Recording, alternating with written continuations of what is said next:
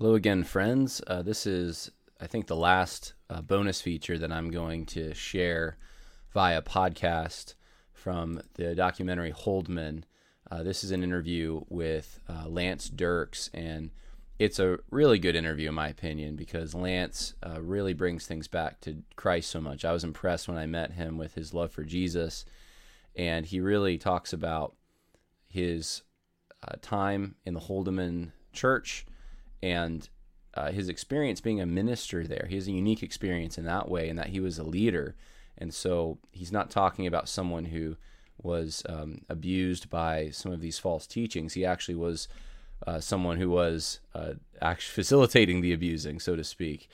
And uh, he came out of it and sees the error in it and really um, does a good job explaining uh, not just, I think, some, uh, issues that would pertain to the Holdemans, but issues that are broad enough to apply to all, in my opinion, cults. And so I think this will be beneficial uh, for everyone to listen to. Um, here he is, though. Here's Lance Dirks.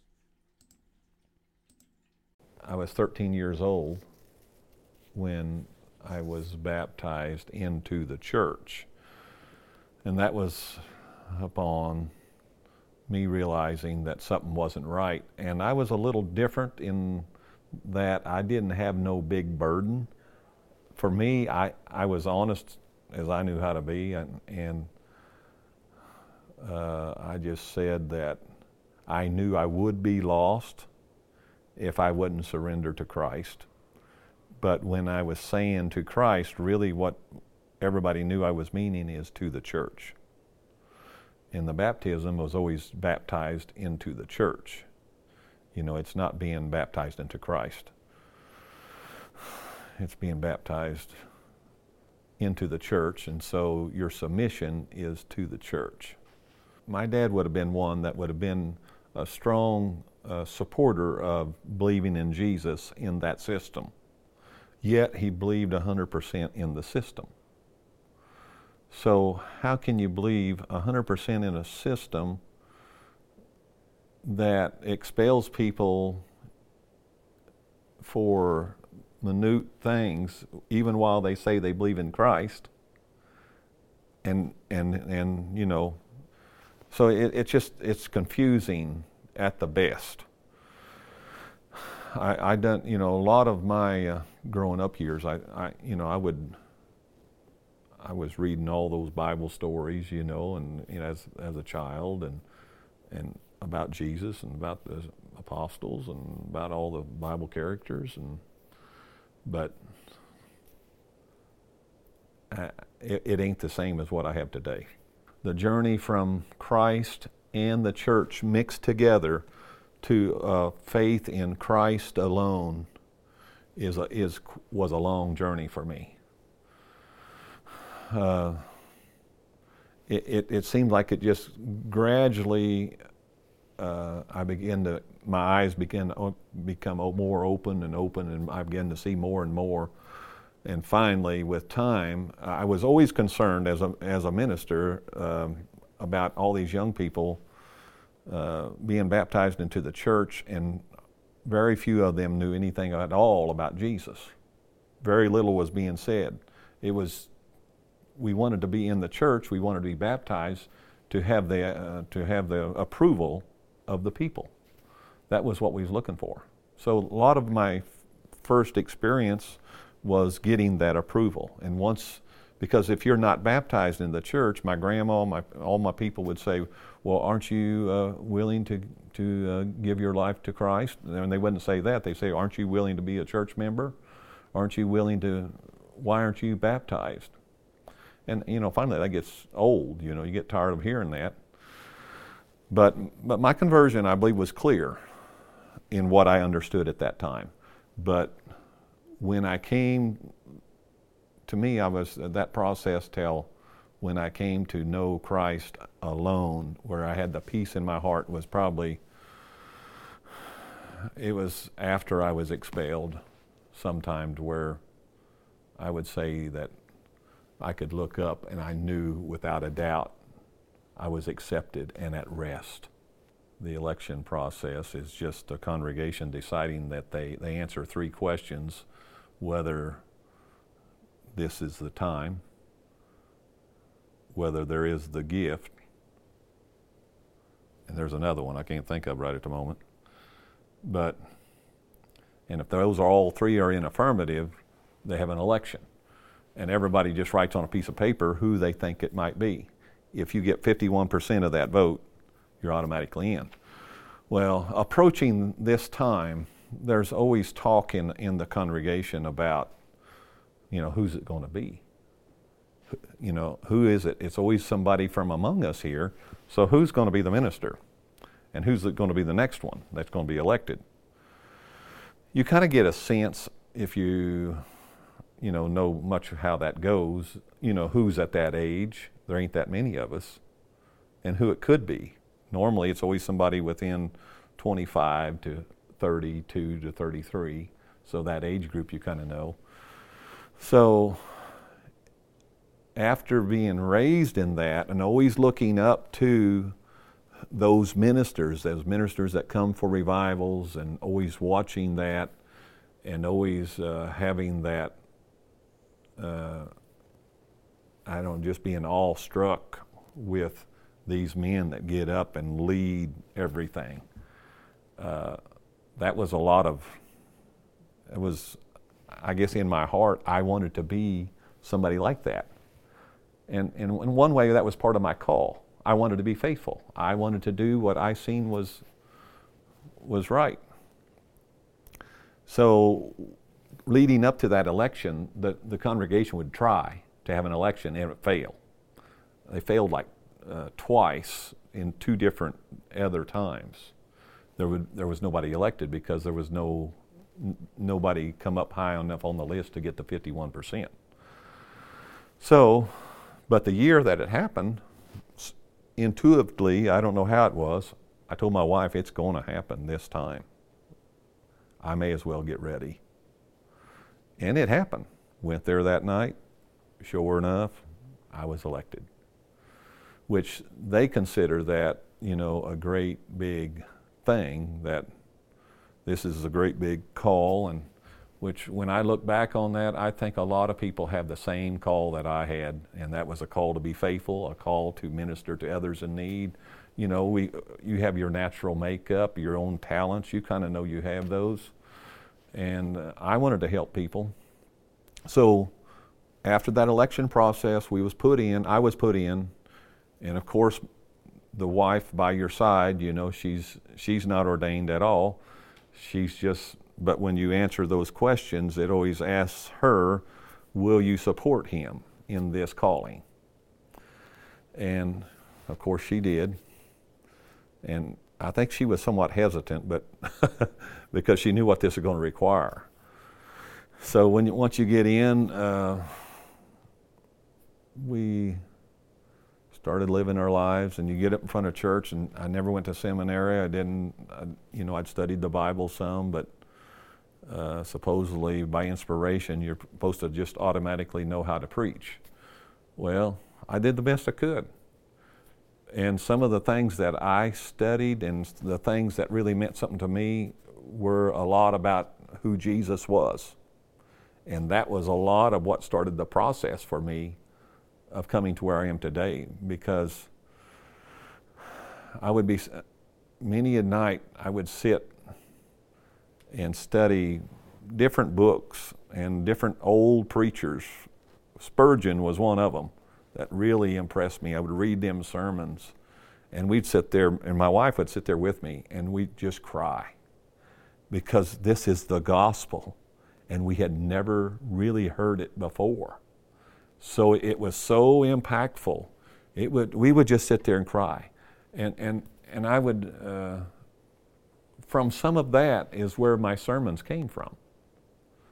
So when I'd get up and preach, this is probably the, one of the biggest disappointments I had of my ministry is to get up in front of a congregation and preach about Jesus, the one that was starting to mean so much to me of who he really was and, and the only answer to people's problems, the only healing that people could get, and, and everything just be dead. I'd walk off the rostrum and nobody'd say a word. because it, he wasn't precious to, to them, it didn't seem like. They wanted to hear more about uh, submission to the church, uh, getting our clothes right, having the right car, and a lot of those kind of things. And it was very disappointing. So, so after a, a time, the, the, the big thing with a new minister is they definitely want you to go to these annual meetings every year.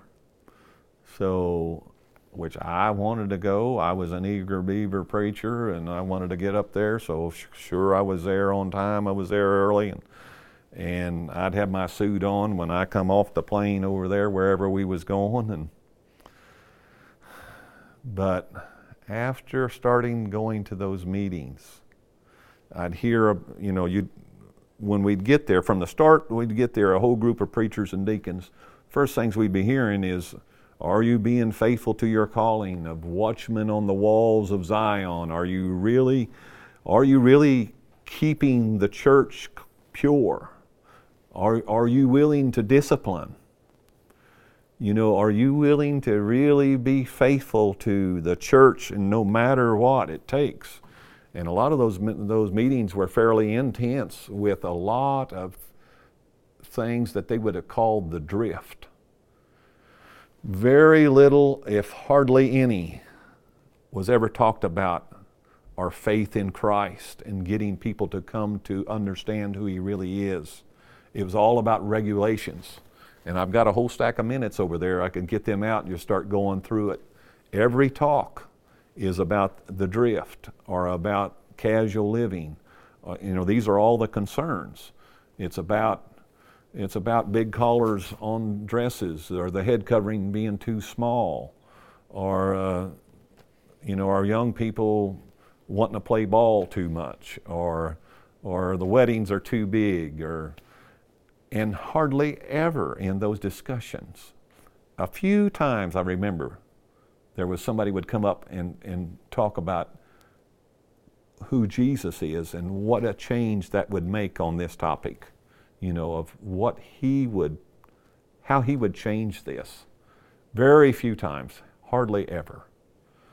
Most of the time, we'd be there three days or longer and not ever a word being said about that. And, and I would get in the car if we would drive there, if we flew, and I'd start talking to my wife on the way home. I'd say, I don't know what the deal is. The, the only answer we have, we don't talk about the only answer to people's real heart need, what really changes the inside, we say nothing about. We just talk about getting everybody in this little box and, and corralling them enough that they'll all be good church members. So that was,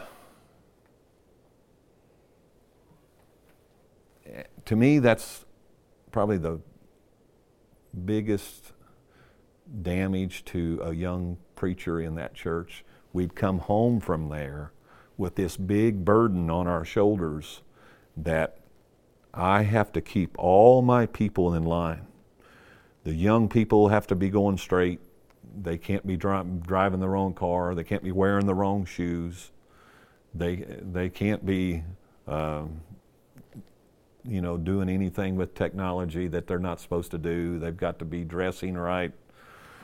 And so when we came home with that, finally that has an effect on a minister, especially on a young man that's you're trying to do what's right. And you start feeling that and every so every year you go to that and you come back and you're a little more weighted down. So then we would go to be called to go to uh, revival meetings in other congregations. And for me, that was another big eye opener because I'd get to these congregations, and if, if I'd start telling you stories, I can tell you a story about, about every place I went where uh, these staffs were having problems, a lot of fighting among them, uh, problems that they couldn't solve.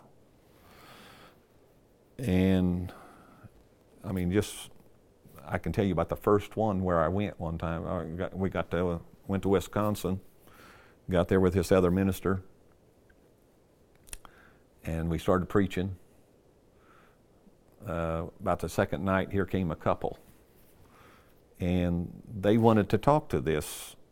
The other minister was an older minister that they knew, and they really liked him, and so they wanted to hear him speak, and they wanted to visit with him. Uh, so we finally got the opportunity.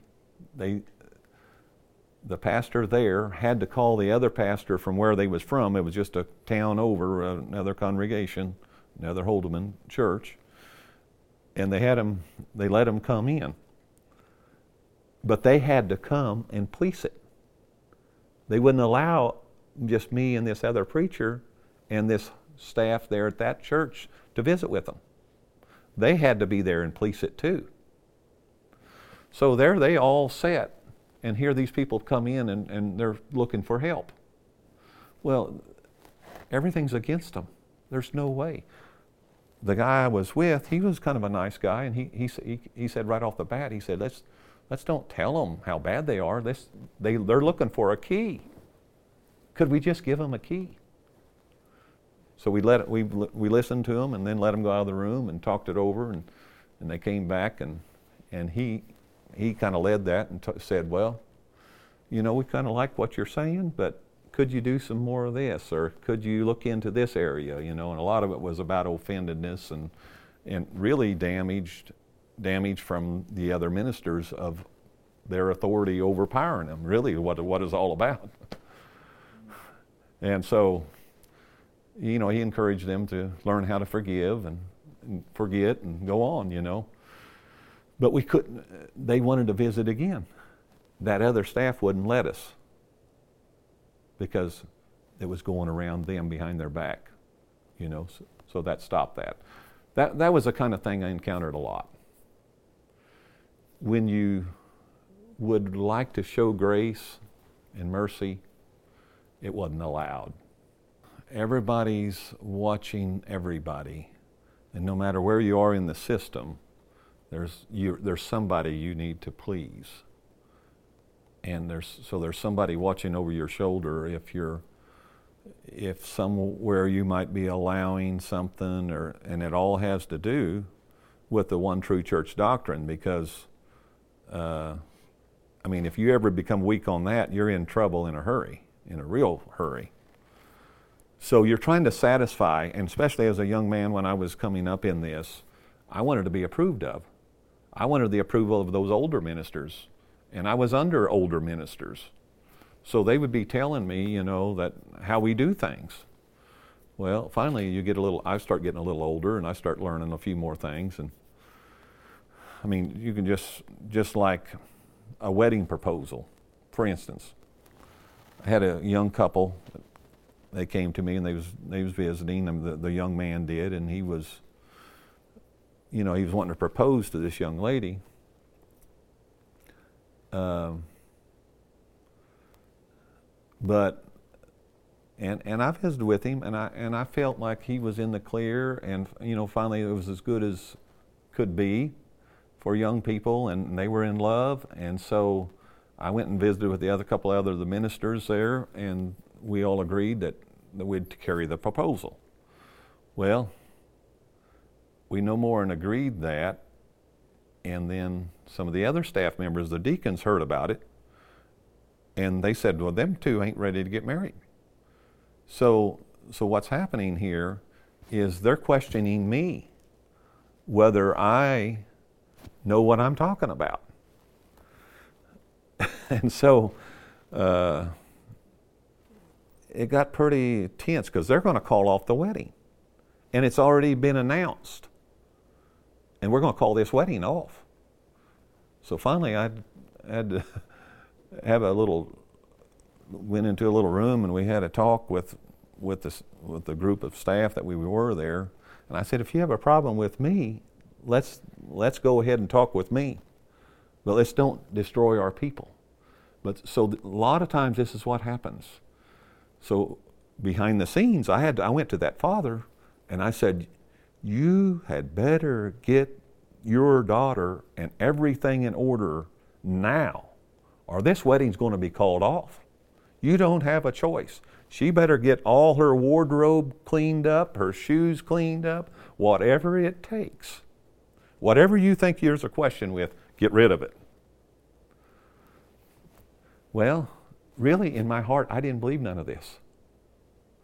But to satisfy all these others, you don't have a choice. And I didn't tell those people. You know, I'm not telling them at all because if I tell them, then they would know that this thing ain't working and we can't tell that. So that was the last that was ever said about that one. But when it comes to other problems in the church, a lot of times there'd be somebody would have some kind of an issue, and boy, we'd call them in, and we'd sit around there and decide what their problems were. And seldom was it, you know, your faith in Christ or anything to do that. It would always be with some something about their operation, their their their business or their clothes or whatever it was.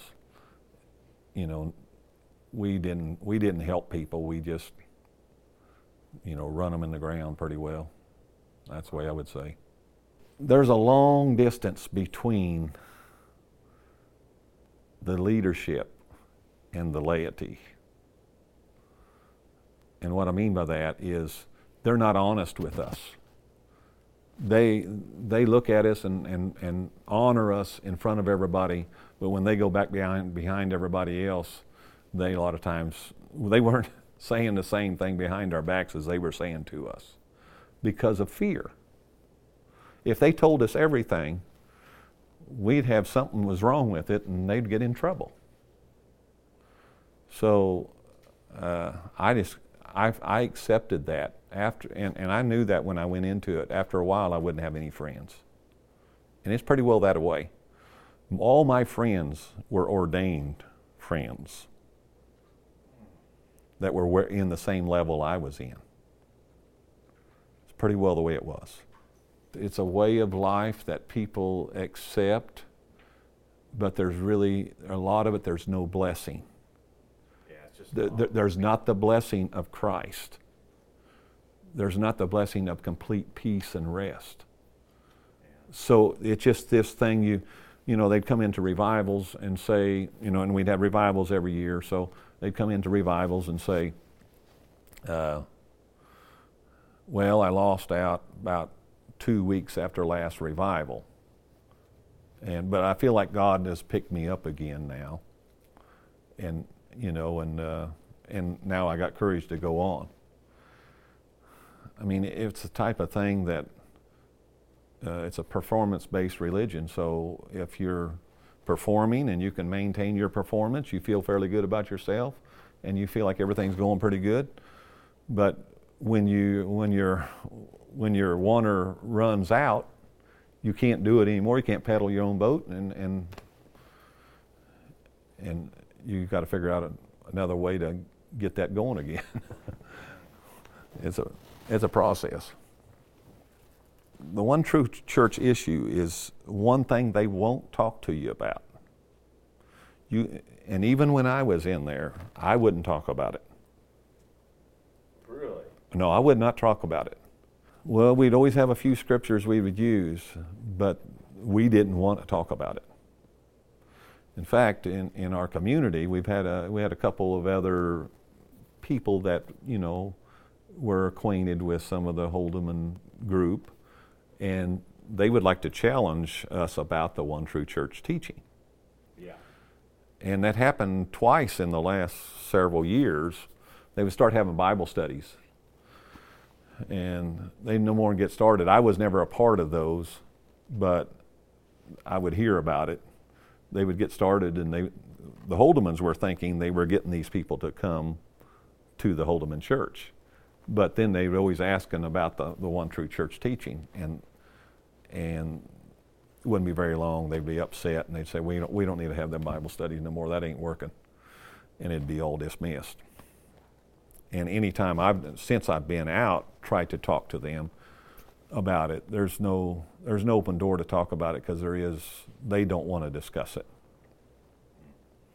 it, it's a, that's an off topic.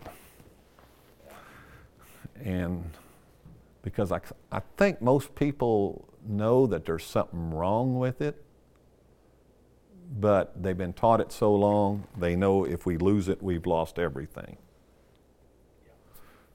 So, in, rather than lose all of that, they're willing to just let it go. As I became more enlightened about who Jesus really was and who he really is, and as he be, began to have more effect on my life, and the more I seen about that, and I seen how we were treating people, the more convicted I was.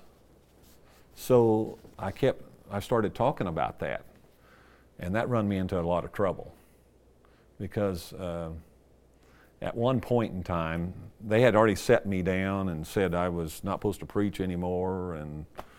Uh, take out, they took all my responsibilities, my conference uh, committees, and all Why? that. Well, they took that all away from me because they got a dis- they was disciplining me. What'd you do? Well, it was over. I didn't do nothing. I just never never called another committee member, never did another thing. It was over. That was done. I know, but what'd you do wrong? Nothing.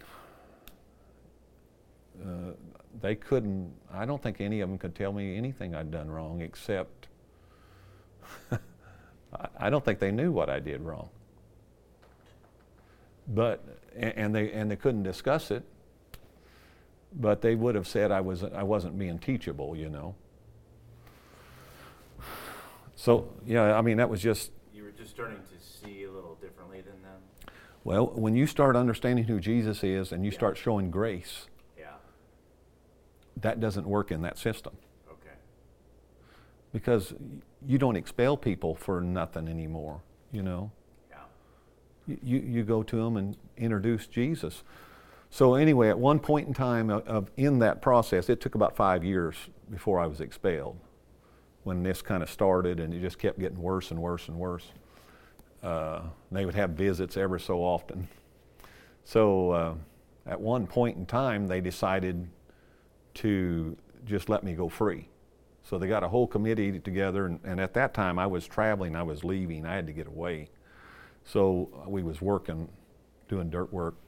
I would travel over Texas and Oklahoma, and I took all my family with me, and we went everywhere, wherever we went. That's where my family went. And they came and found us in Perkins, Oklahoma.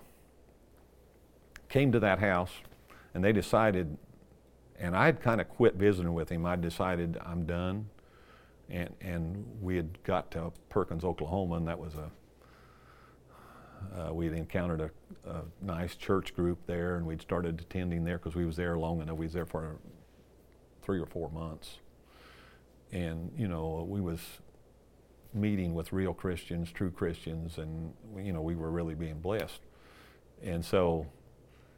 Uh, here came this whole group of ministers, and they were coming there to they decided that they was going to i don't know if they had decided uh, openly but underneath they had decided to set me free. And they wanted me back in preaching. So they, they told me they said i want you we want you to get back to rich hill as quick as you can back home. And and we want to be there when you get there. So after i finished the job went back got back there. We got there, and just about the next Sunday, here they came. Several of the conference counseling committee, which it wasn't a home congregation. It was, you know, people from other states and places that came. And they, they said some nice things about me, and then had a ballot vote by the whole church about their confidence of whether I should be restored as a minister. The ballot vote come back 100% that I should be restored. 100%. That was the most discouraging thing that I'd ever seen because now I knew for positive there's nothing to none of it. They had this great big concern. They took me off all these committees. They wouldn't let me preach, and nothing changed. My opinion was just the same or stronger. And now everything was fine. So now they were saying, okay, now go on, continue preaching. So they said, now you can start going back and, uh, and get in with the staff again, the, the ministerial staff and the congregation. So they're getting ready to have a staff meeting and about problems in the church they was discussing. So they told me, you know, come to that meeting. Well, here I came. They was discussing a certain situation with a certain person that was from the community there, and they were getting ready to expel him. One of the older ministers said, You know, I think we've done everything we can for him. Well, I knew about the situation. I looked at him, I said, Well, I don't think we've done anything. We ain't even, we've never talked to him about Jesus. I said, When are we going to start that? I said, If we ain't talked to him about Jesus and who he really is and how he cares about him, I said, How are we going to help him? They were just telling the man everything he was doing wrong in his life. His whole life was wrong, you know, but they weren't telling him about who the answer was. They got real quiet when I said that. Uh, about a week later, the big dogs, the big, the counseling committee showed back up, and I was on repentance then. Whoa. For that statement. Whoa. You're kidding. No, that's that was it. And then, of course, I wasn't backing up on those kind of statements. I believed that with all my heart. I, I knew people needed Jesus. They don't they don't need these regulations. They don't need all this this authority over them. They need Jesus. Is who they need. Right. And and when they seen I wasn't backing up on that, see, so these other staff members, people right around me, was the ones that was turning me in. That was part of it, you know. The more you can convince the person that they're they're a, a bad person, and the more you can get them to understand how bad they really are, the better they can be. Yeah. And it's it's completely a false Yeah. there's, there's no gospel. The gospel's not there, and I was already knowing it. I was knowing it then. And so when we come to those situations, I would say, I can't do this. But if you don't talk to him about Jesus, Yeah. the, the, the man was a troubled man, really. Yeah. He had had drug, a lot of drug use in the past and what have you, and so he was just a troubled man that needed help. He needed the gospel. He needed Jesus, that's all Exactly. they didn't want me saying that kind of stuff because this guy what didn't look right in their church. See, he had probably had some uh, some actions and some things he was saying that didn't didn't fit in, you know. So instead of coming to him in a gospel way, better to get rid of him. So then, th- was that the last straw then for you? No, it went quite a long, quite a while longer than that yet. But there was a lot of other visits and talks about a lot of different things. Okay. But That gives us an idea. it, it's a process to get out. It takes a long time and it's very painful, very painful Yeah. because I was involved everywhere, you know, and and and I had a lot of friends across, you know, especially like I said, most of them was ordained friends, but it was all across, you know, the U.S. and Canada. So